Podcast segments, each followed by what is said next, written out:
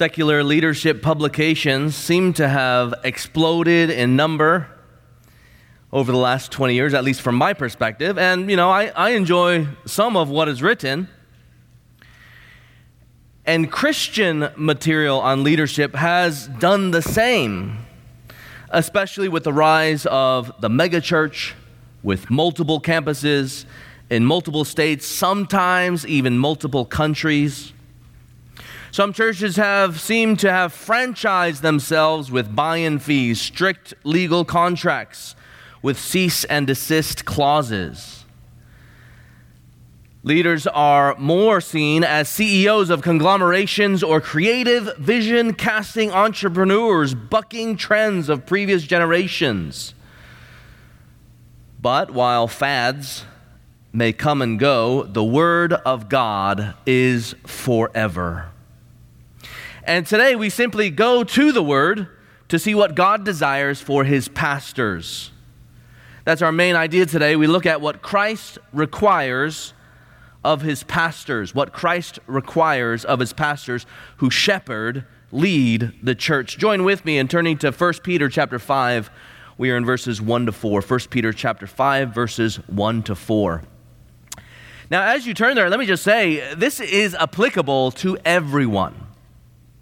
Church members, you get to learn what to expect from your pastors. And if for whatever reason God moves you from this place, let's say you get a new job or something like that, our passage today helps you know what to look for in a new church, what to look for in new pastors. It also helps us all know how to support and appreciate your pastors. I know that sounds kind of funny, maybe a bit self serving, or some might interpret this, but it is true. Knowing God's priorities for your pastors helps us all safeguard those priorities. And together, we can pray that God's priorities remain our priorities. We can even thank God and appreciate when we see these things in pastors. Maybe you're exploring your call to full time ministry. Maybe you're wondering if you too should become a pastor. Well, today you have things laid out for you, things that you are to pray for, things that you can work toward. Right? It's applicable to you too. And then we got for, uh, and then we got the application for visitors. I hope for you today, as you're maybe exploring Christianity, I hope you gain clarity as to what pastors or leaders in churches do for Christ and who they are to be in Christ. Because there are a lot, believe it or not, of fake pastors out there who sadly may not care to listen to Christ and His Word. And we, friends, want you to know what the Bible actually says, what God requires of His leaders in the church.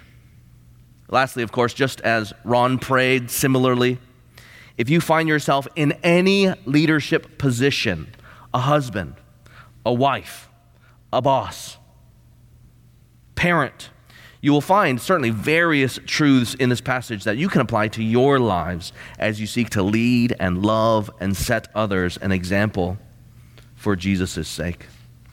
Let's stand together and read 1 Peter chapter 5, 1 to 4. Let's stand together as we read God's word.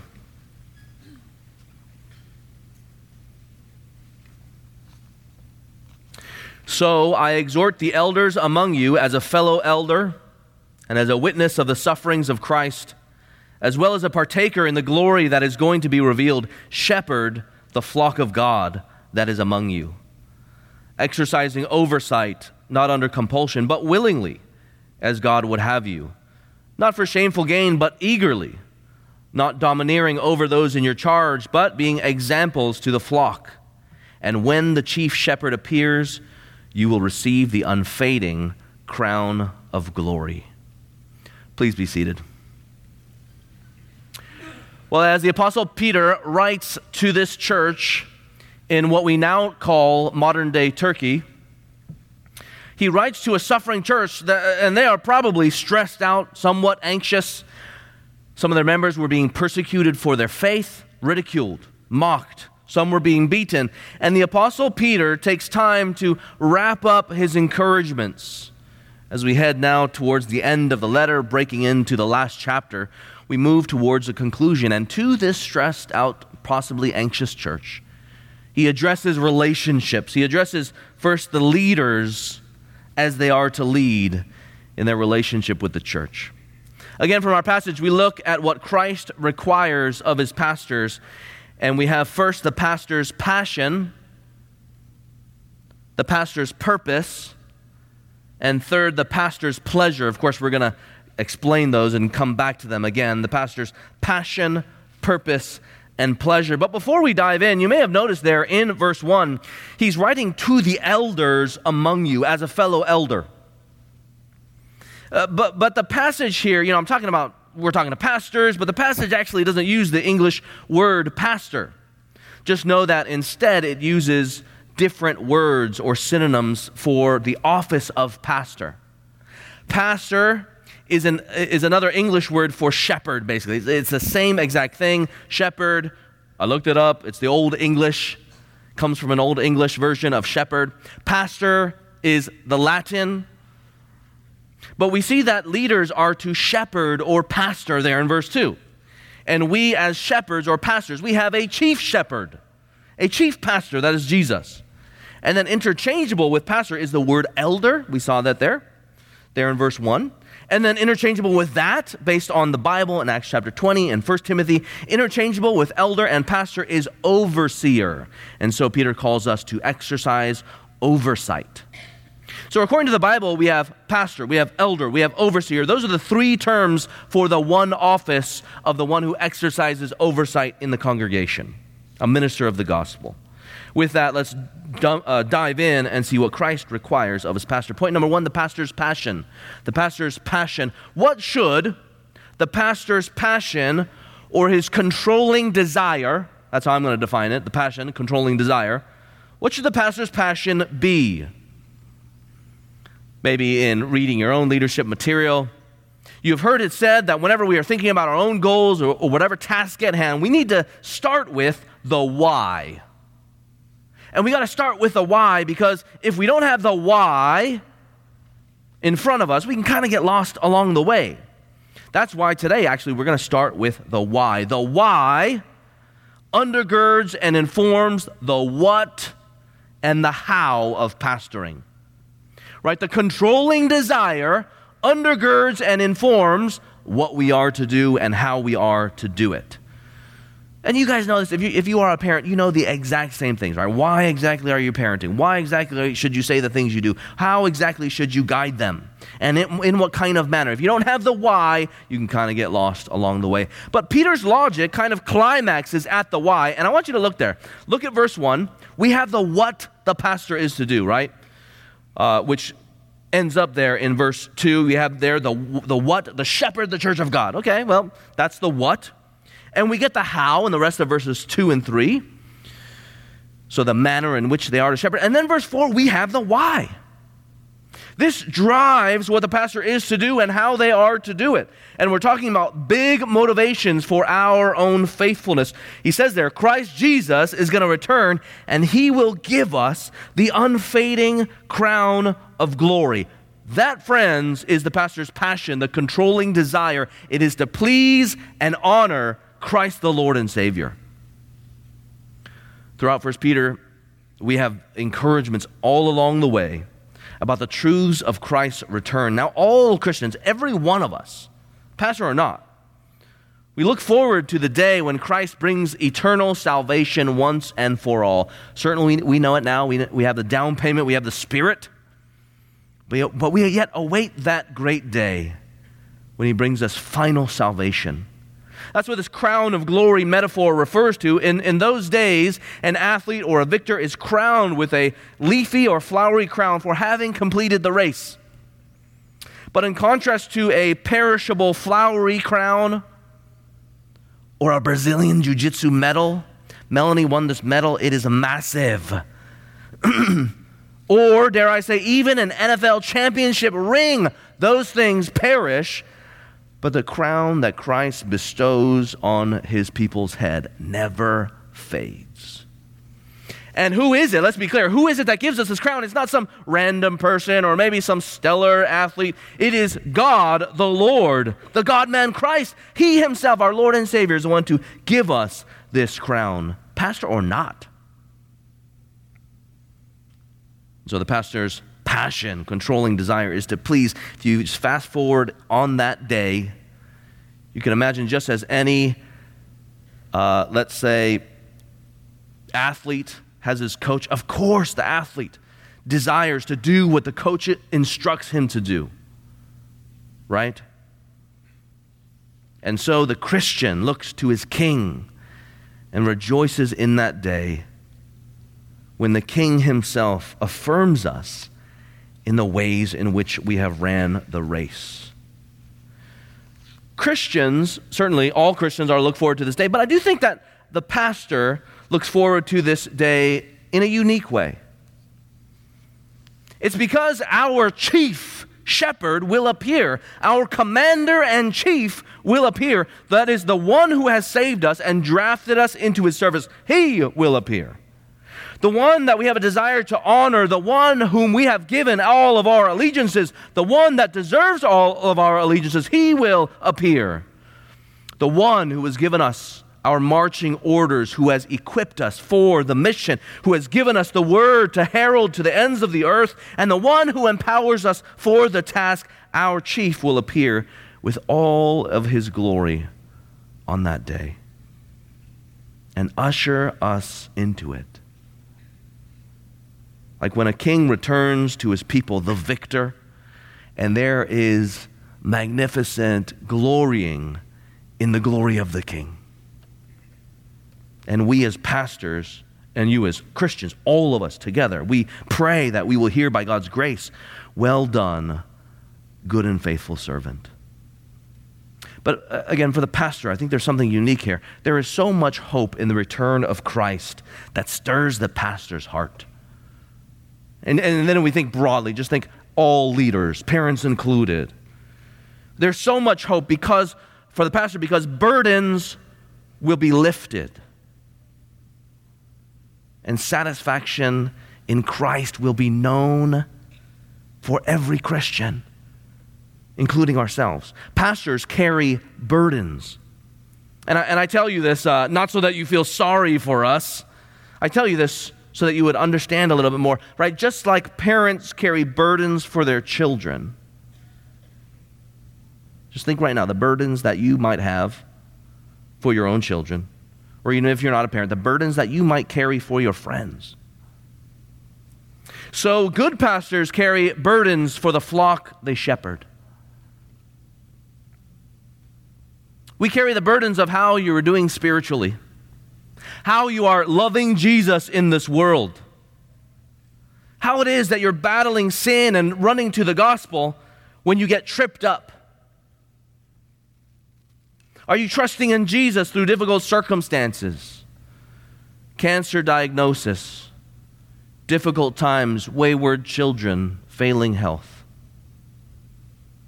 Are you loving others right? We, we carry these burdens of your family lives. We carry burdens of your church life. Are you loving one another? And not only are you loving one another, but then are other people knowing more of Christ's love because of you? And if not, we carry those burdens. Are you growing in the knowledge of God and His Word so that you won't be caught up by false teaching, lured away into various cults? We carry those burdens. We carry the burdens on whether you're standing for the gospel,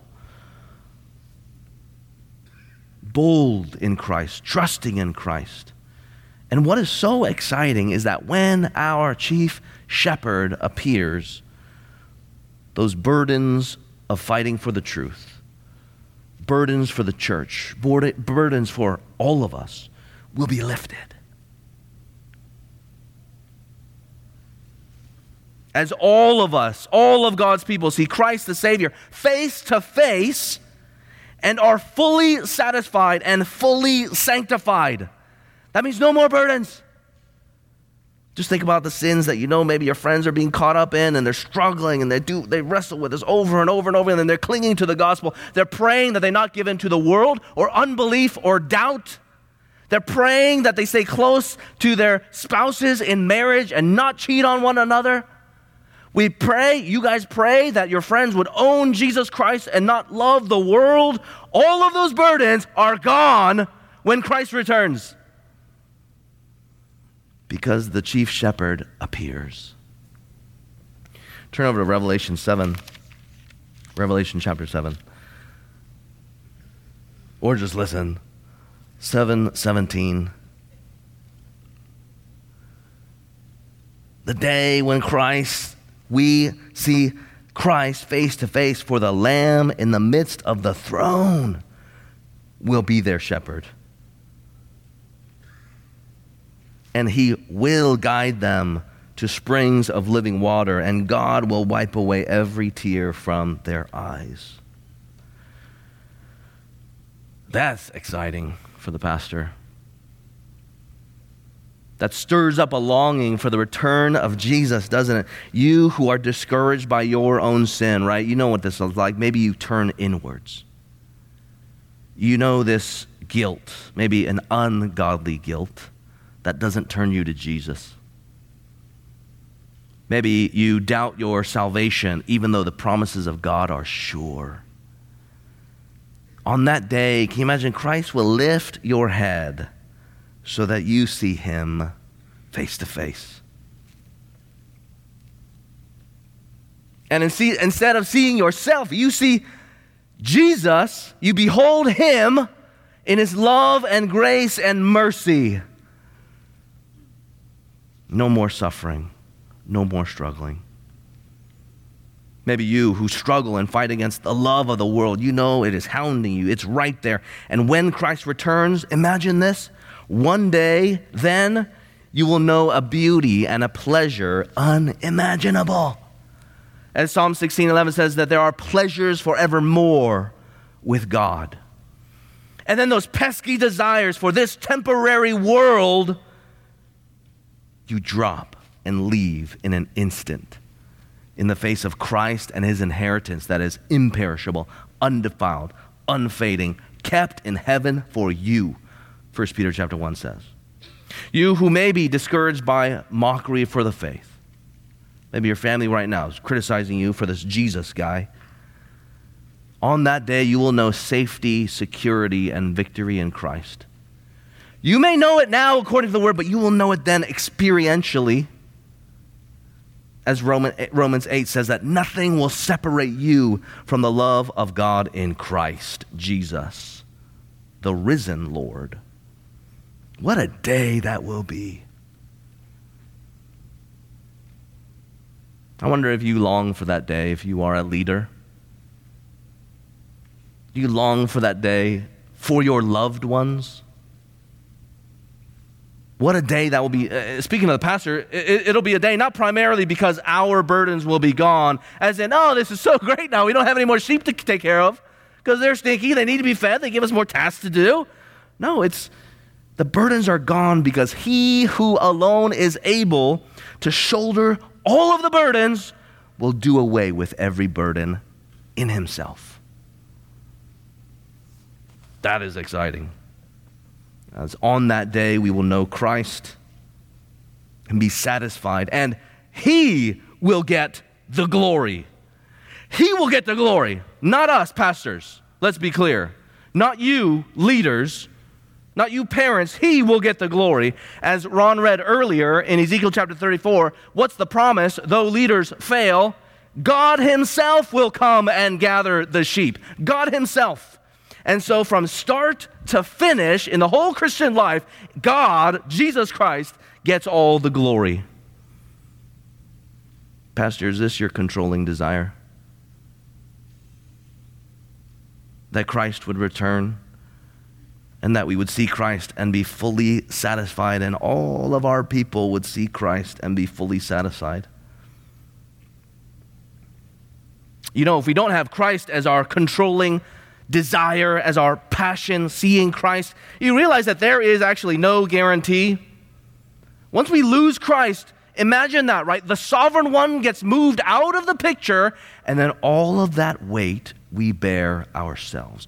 All of those burdens you bear yourself. If you have a wayward child, the same thing applies to you. When the sovereign, gracious God of steadfast love is pushed out of the way, you bear the weight yourself. And friends, you will be crushed by that weight. by your desperation, your anxiety, your sadness, your discouragement. There is no guarantee without God working. Pastors get crushed regularly. And even in the little moments of the day, just like everybody, we all know what this is like to kind of take it upon ourselves to somehow guarantee sanctification or walking with Jesus or loving Christ. We somehow take it upon ourselves and we actually think that it's all on us, that we got to make other people somehow do it. And pastors are tempted to do this too. How prayerful are you?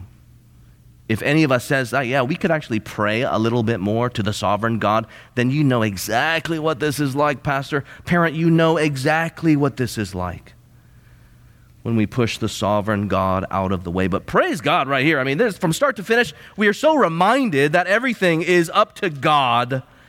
In 1 3, blessed be the God and Father of our Lord Jesus Christ, according to his great mercy, not your beauty, not your intelligence, not because of your great marvelous works of effort. It's because of his great mercy, he has caused us to be born again to a living hope. And in the end, who is it that comes to deliver and bring us into final salvation? It is all on God, all by His grace. When we see Christ, when Christ is our vision, and He, friends, is the one we want to please, then we can receive our job description and faithfully carry it out, trusting that He is the sovereign one, that He is the chief shepherd, and we are just his mere stewards. Again, for the pastor, certainly you can apply this to yourself parent, leader, etc. Good friend. But mentioning this job description, this brings us to point number two the pastor's purpose. The pastor's purpose. It is very clear there. You look there in verse 2, it kind of moves towards shepherd the flock of God. So, Peter writes, I exhort the elders among you, the pastors among you, as a fellow elder he too knows exactly what this is like. Certainly, he's an apostle, mentions that in first uh, chapter 1. But now he appeals to them as a fellow pastor, a felder, fellow shepherd of sheep, as a witness of the sufferings of Christ, as well as a partaker in the glory that is going to be revealed. Shepherd the flock of God that is among you, exercising oversight. Talk about weight. Pastors are under shepherds of Christ Jesus, who is perfect and righteous. Not only that, though, but those we shepherd are not part of our flock. They're the flock of the Almighty God, purchased with His own blood, Acts 20, 28. But thank God He has left us a job description, very clear. Just as Christ did for Peter, calling him to feed my sheep shepherd my sheep in John 21. So Peter passes on this job description. God gives us this job description. Pastors are called to feed Christ's sheep, Christ's word. And that, friends, right there is the fountainhead of the pastor's ministry. Feed Christ's sheep, Christ's word. Pray Christ's word over the sheep. It's the ministry of the word. The primary way a pastor's shepherd is by feeding God's people with God's word. In the Great Commission, Jesus tells the disciples, and by extension the church into the ages, Go therefore and make disciples, teaching them to observe all that I have commanded you. He doesn't say, Go out and teach what the world finds useful. He says, Teach them to observe all that I, Jesus, have commanded you. Paul tells Timothy, a young pastor, Preach the word. Be ready in season and out of season. Reprove, rebuke, and exhort with complete patience and teaching. Paul tells church planter Titus, the elder must hold firm to the trustworthy word as taught, so that he may be able to give instruction in sound doctrine and rebuke those who contradict it. By the way, you can write those passages down 2 Timothy 4 2. Titus 1 9. The pastor's ministry is a word driven shepherding. As the word of God is God's chosen instrument to bring life to dead bones. You have a beautiful vision in Ezekiel chapter 37 where God brings Ezekiel to the valley of the dry bones. And what does he tell Ezekiel there to preach in this vision to the dead bones? They're so, they're so dead, they have no meat on it, nothing. It's all gone.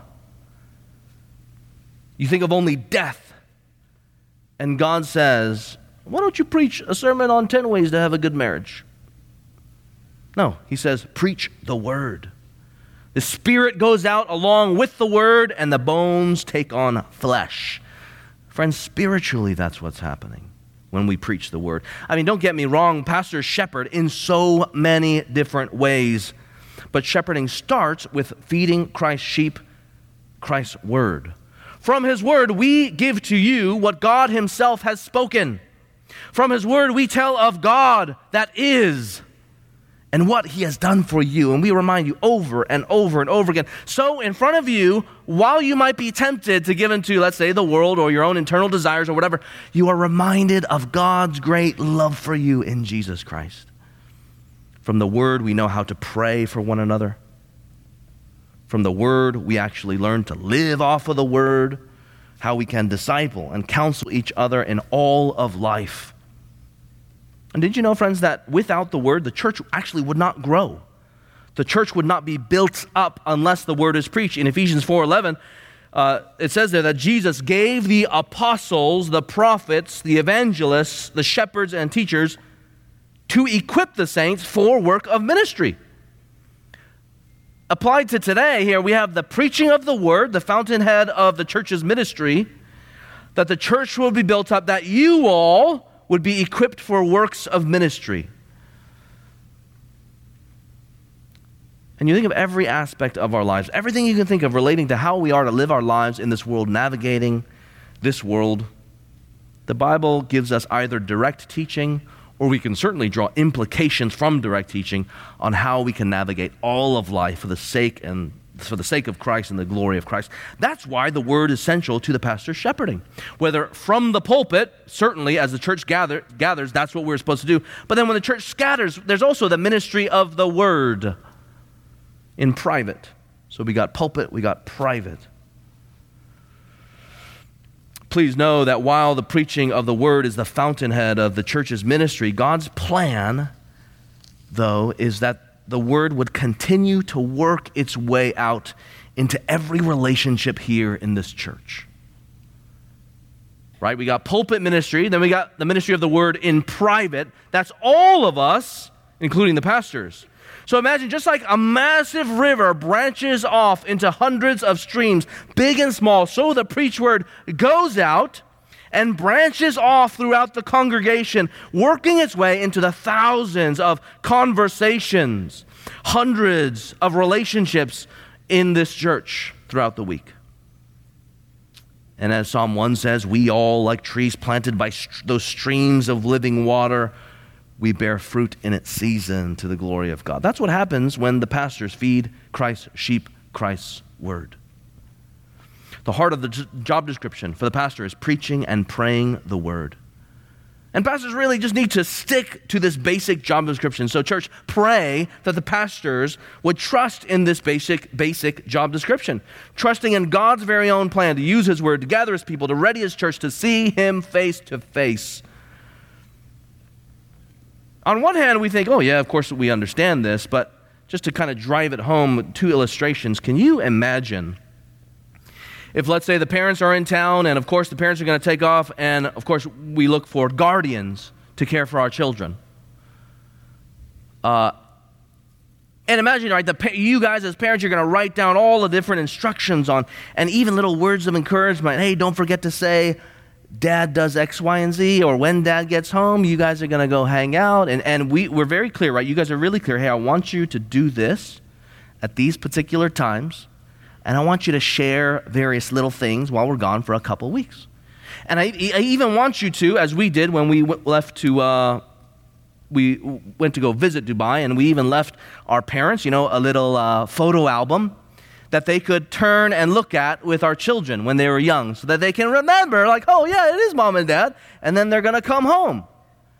Can imagine the guardian being like, nah, we don't need that.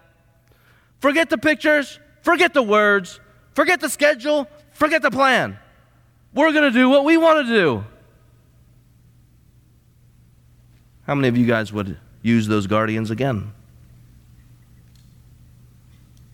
Can you imagine, imagine a king who decrees by his authority and his might and his grace and mercy and compassion and justice? He writes out his little decree on his very nice parchment. There is forgiveness for all who repent of their sins. And he gives it to the messengers, the leaders, and he says, Look, this is what I want you to do. I want you to go to the ends of the earth, you guys included, all of his people. I want you to go to the ends of the earth, and this is the word that I want you to say and herald to the ends of the earth.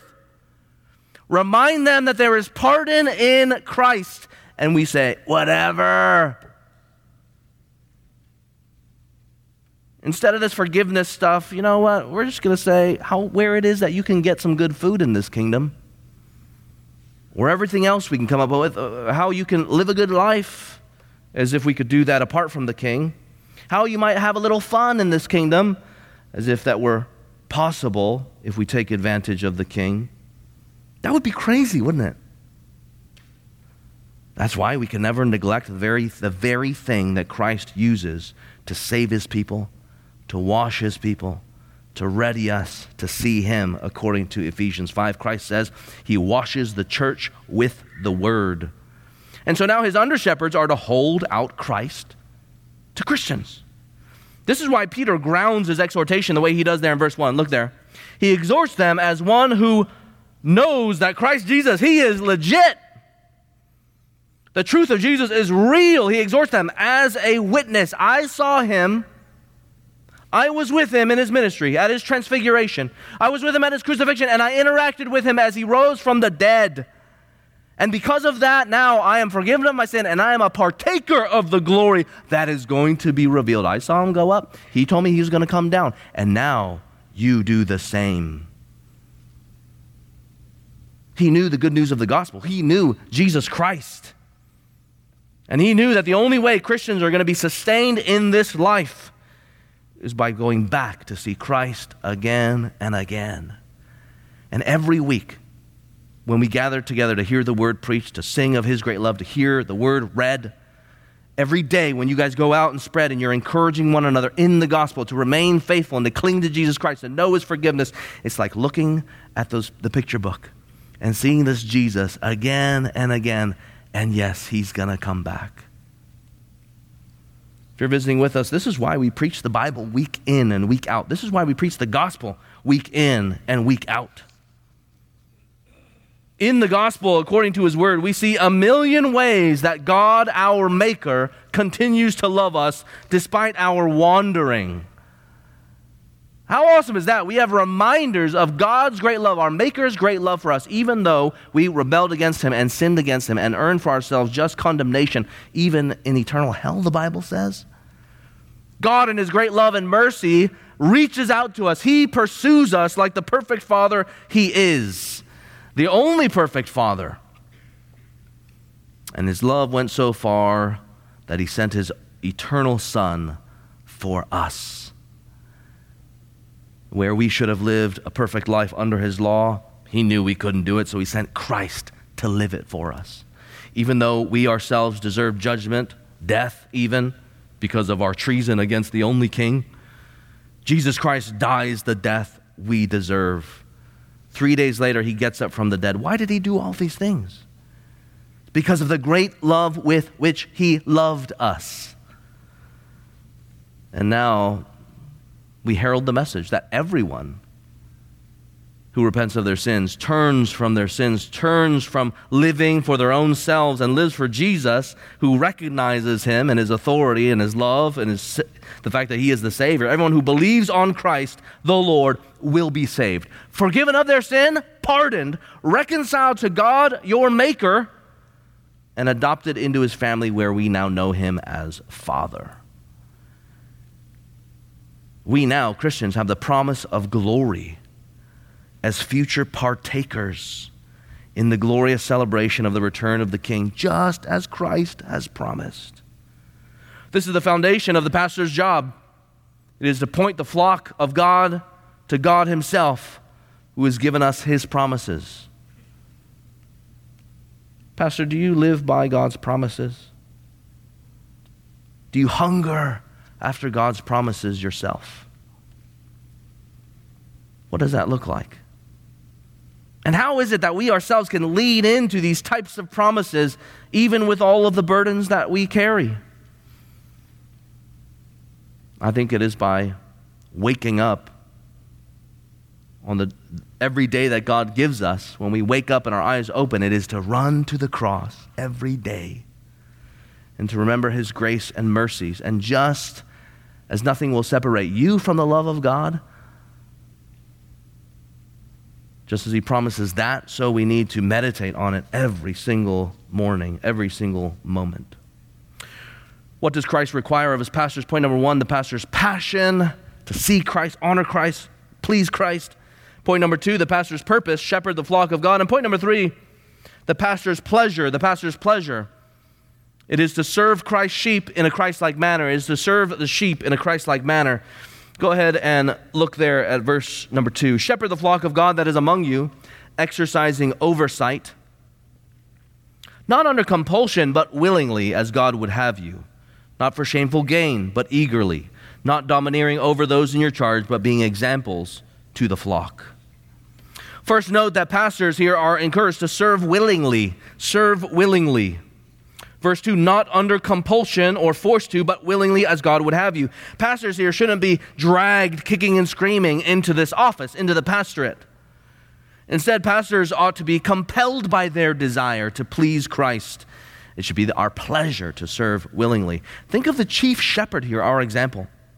God the Father did not drag his eternal Son kicking and screaming to the mission of the cross.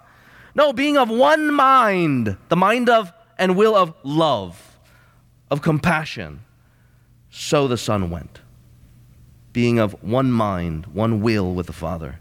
And the Bible says he went joyfully. Hebrews chapter 12, verse 2 says, For the joy that was set before him, he endured the cross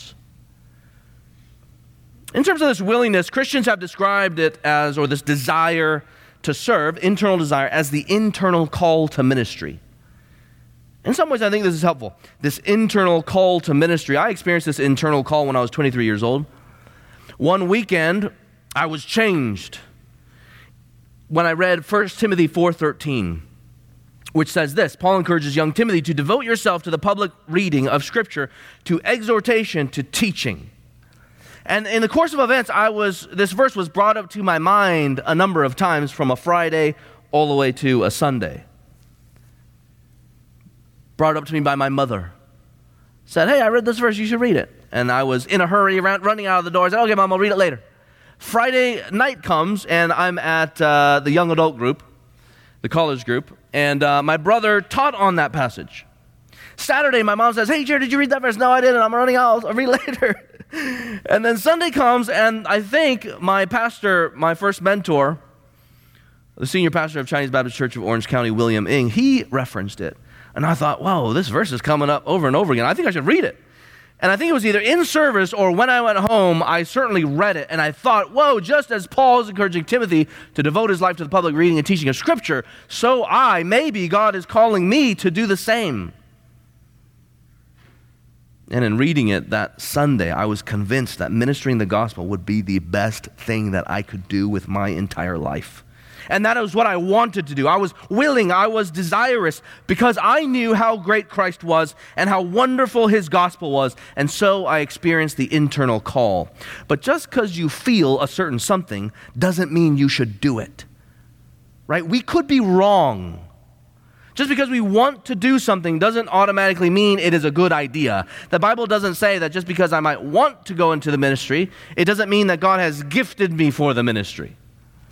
I could be, we could be delusional at times. So, what did I do? I, I sought out wisdom. I sought out wisdom to see if those around me thought I actually had teaching gifts. And I, I went to ask the senior pastor of my church there, William Ing, 30 years my senior to disciple me. And every Tuesday morning at 7:30 at McDonald's in Placentia, Pastor Ing and I would meet up to talk about life and faith. In the course of time, he gave me opportunities to preach and to teach, taking a lot of risks, by the way. And he gave me feedback along the way, and he encouraged me in my desires, and encouraged me in my gifting. He affirmed me in my desires. And then, as I went on to go work at various other churches, so did other pastors. And then I experienced an external call, right? Internal call is what happens on the inside. An external call came when the church called me to be its pastor, its elder. Right? So you might have an external call if you're thinking about the ministry. You might have an sorry, you might have an internal call, but you need to get it validated and it is validated or affirmed when a church actually calls you to be one of their pastors, one of its pastors. And so my internal desire was affirmed when I was called to be an elder, to teach, to preach, to shepherd. I wonder if you are willing, are you desirous to serve as an under shepherd to Christ? Please let us know. We, as your shepherds, would love to talk to you. We would love to give opportunities to test your gifting and steward your gifts for the sake of Jesus Christ. We'd love to walk with you through the process. This includes those who might want to go uh, cross culturally to minister as missionaries. And by the way, for some of you guys, you guys might think, whoa, I definitely don't want to consider any of that because, because I don't want to necessarily go into the full time ministry in the pay of the church. Um, just to let you know, you may have actually teaching gifts that are super useful to this church, shepherding gifts, and you don't need to go into the full time ministry. There are a lot of churches that have lay pastors, lay elders, lay shepherds, lay overseers to help in shepherding the church. And friends, that is incredibly useful. Incredibly useful. And I assume that maybe some of us here, we might be wrestling with that. Or maybe you just have a growing desire to shepherd other people and care for other people. And in talking with some of you guys, we as pastors can see this because some people are talking about it. They talk about their friends. They talk about this visitor. They talk about that visitor. They talk about ministering the gospel. They talk about evangelism. Talk about, hey, Jared, hey, Mako, how do I do this? Or how do I do this? Or what does the Bible say? What does that mean? How does that apply to us? Some people think like that. And we automatically are thinking, does this person have shepherding gifts? How do we train those who have these types of shepherding gifts? Who are they? Just as an encouragement, by the way, if you guys have in mind of people who are like that, please tell us. Because then we can actually get our hands on them and test their gifting and encourage them in the ways in which they ought to be encouraged. That's the way it works. But for you, if you're thinking about this, if you have desire to shepherd, you know, Paul says that this is actually a good thing. So please let us know. Lay pastors are an incredible help to full time pastors as we then would get to serve alongside together as a team.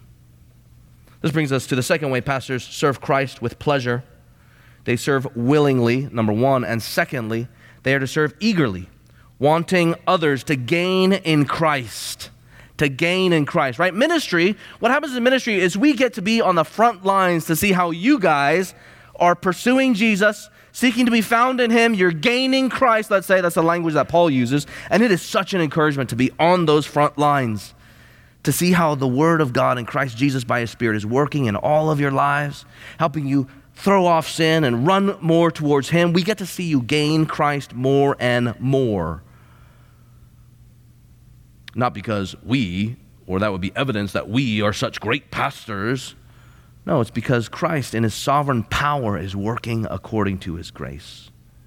Contrast that with false teachers at the time. They didn't care about the glories of Jesus and Christians gaining Christ. They only cared about their own selfish gain, to line their pockets using the sheep's money to do so. Similar to the wicked shepherds of Israel that Pastor Ron read about. Peter says, Don't be like that who do this for shameful gain, for selfish motivation. They don't have Christ as their vision, and they're not ministering to people wanting them to gain Christ. Instead, they gain for themselves. Peter says, No, be eager. Be eager. Be Christ like. Of course, when it comes to pay, this doesn't mean that receiving pay from the church is wrong. In fact, the opposite is true. The Apostle Paul says that those who teach and preach are worthy of double honor. 1 Timothy 5:17, double honor is a financial term. Paul makes clear that a worker is worthy of his wages. Don't muzzle the ox while it's treading out the grain. So, seeing the church gain Christ is a huge part of what's, what makes serving as a pastor a huge pleasure. Because at the end of the day, the pastor should aim for their congregation to see Jesus more clearly. This brings us to the last facet Peter brings up. Third, it's a pleasure to serve as Christ like examples to the flock. Examples. Now, again, this applies to all of us, especially the pastor. Pastors are not to be, Peter says there, not to be domineering or lording over those in your charge, but being examples to the flock.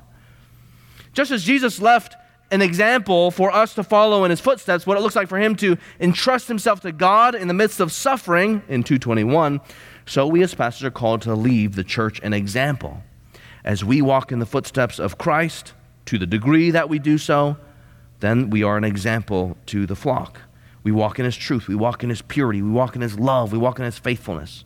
And Christ certainly was not domineering over the flock with excessive commands, for example, the legalism that the Pharisees were, were certainly propagating.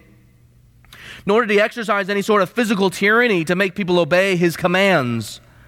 And today there are certain ways that pastors can lord over the flock, parents as well, to lord, let's say, over their children. Some churches and pastors, unfortunately, add rules, right?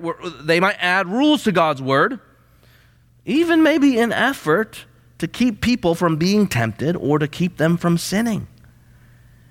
And so they end up defining Christ likeness in ways that God Himself does not care to define Christ likeness. In some ways, that is a form of tyranny as some Christians have said in the past. Now, in their situation here, in their situation, perhaps pastors might have been tempted to domineer over their flock in order to promote godliness, right? Maybe people were fearing man. Maybe were people, people were being tempted towards their old sins that supposedly they were to give up according to Christ. Right? We know this, right? And parents know this too, right? If you see your, your child going wayward, how you know the urge there is to clamp down and lord as if that could actually control your child. It might control something on the outside, but usually in their heart, it just rages all the more towards sin and strife. Well, I think the same thing happens with a pastor. Perhaps pastors were tempted to berate the flock for the struggles that they had. Maybe they were tempted to give up, and so they were berated. Some of us come from cultures where berating is a love language. Not good, not good.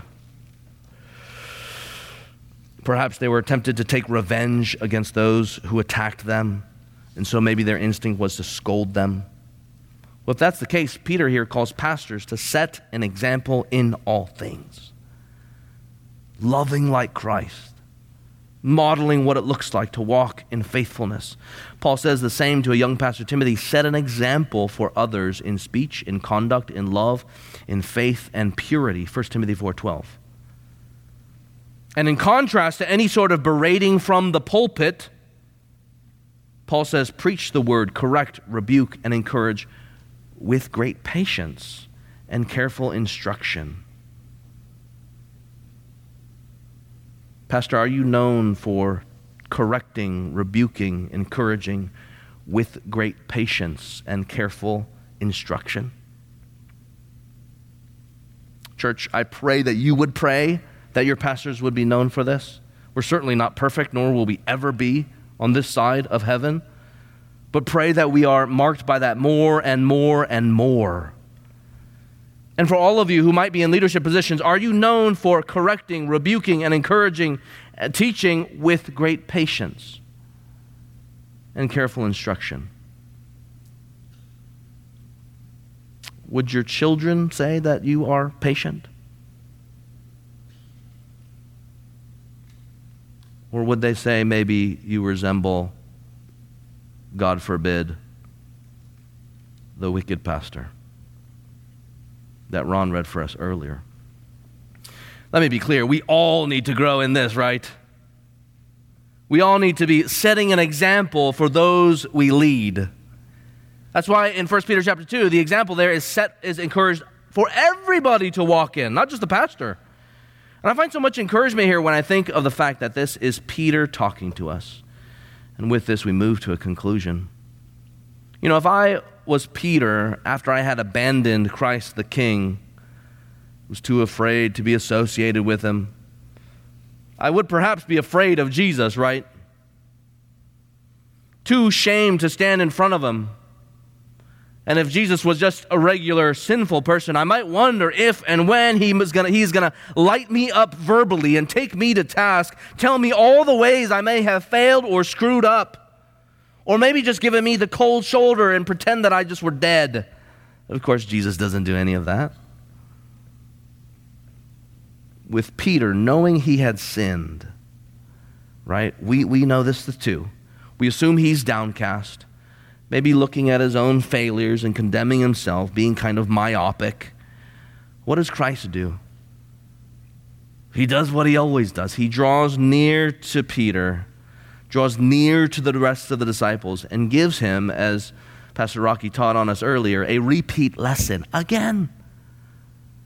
And he reminds Peter and the rest of the disciples that he is the sovereign one and he brings in a miraculous catch of fish. And then he sits them all down for yet another meal and he provides for them some bread and some fish in John 21. And then Peter, here in our letter, ever have, after having walked and gone in the valleys and gone up on the heights by God's grace, he has a simple, tender-hearted conversation, it seems, with us that echoes the simple, tender hearted conversation with Jesus when Christ reinstates him to the ministry. What an example. Jesus could have said so much, said so many things, but he wanted Peter to think about all the different reasons for why Peter loved him and why Jesus is worthy of loving. Having witnessed Jesus' example of Christ's gentleness, of his forgiving grace, here is Peter to us, pastors, who are sinful still, leaders who are sinful still, reminding us all that Christ, of what Christ has done for us, that we too might be reminded of Christ and all the different reasons why we love Him, should love Him, can love Him more faithfully, more fully. Church, pray that we, your pastors, more and more, it would be our pleasure to serve willingly, eagerly, as we walk in the footsteps of Christ for you. May we set an example to the flock entrusted to us in our love of Christ and in our life in Christ. Church, are you guys praying for your pastors?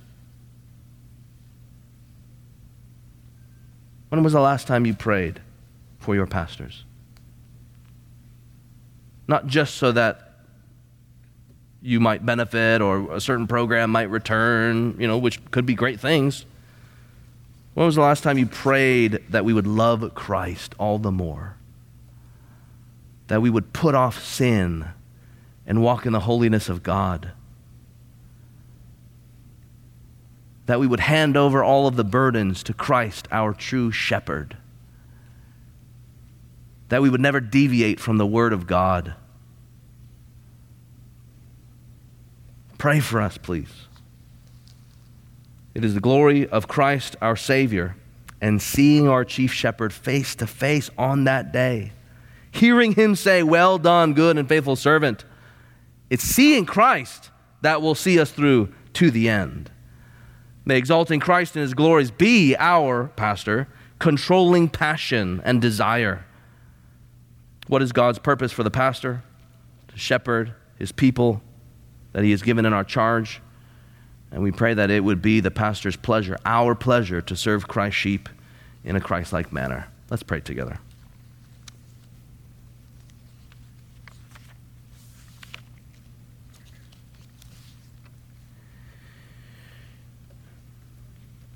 Our Father in heaven, Lord, we do thank you for our Lord and Savior Jesus Christ. We all confess the fact that we lead in ways at times that do not resemble our Lord and Savior.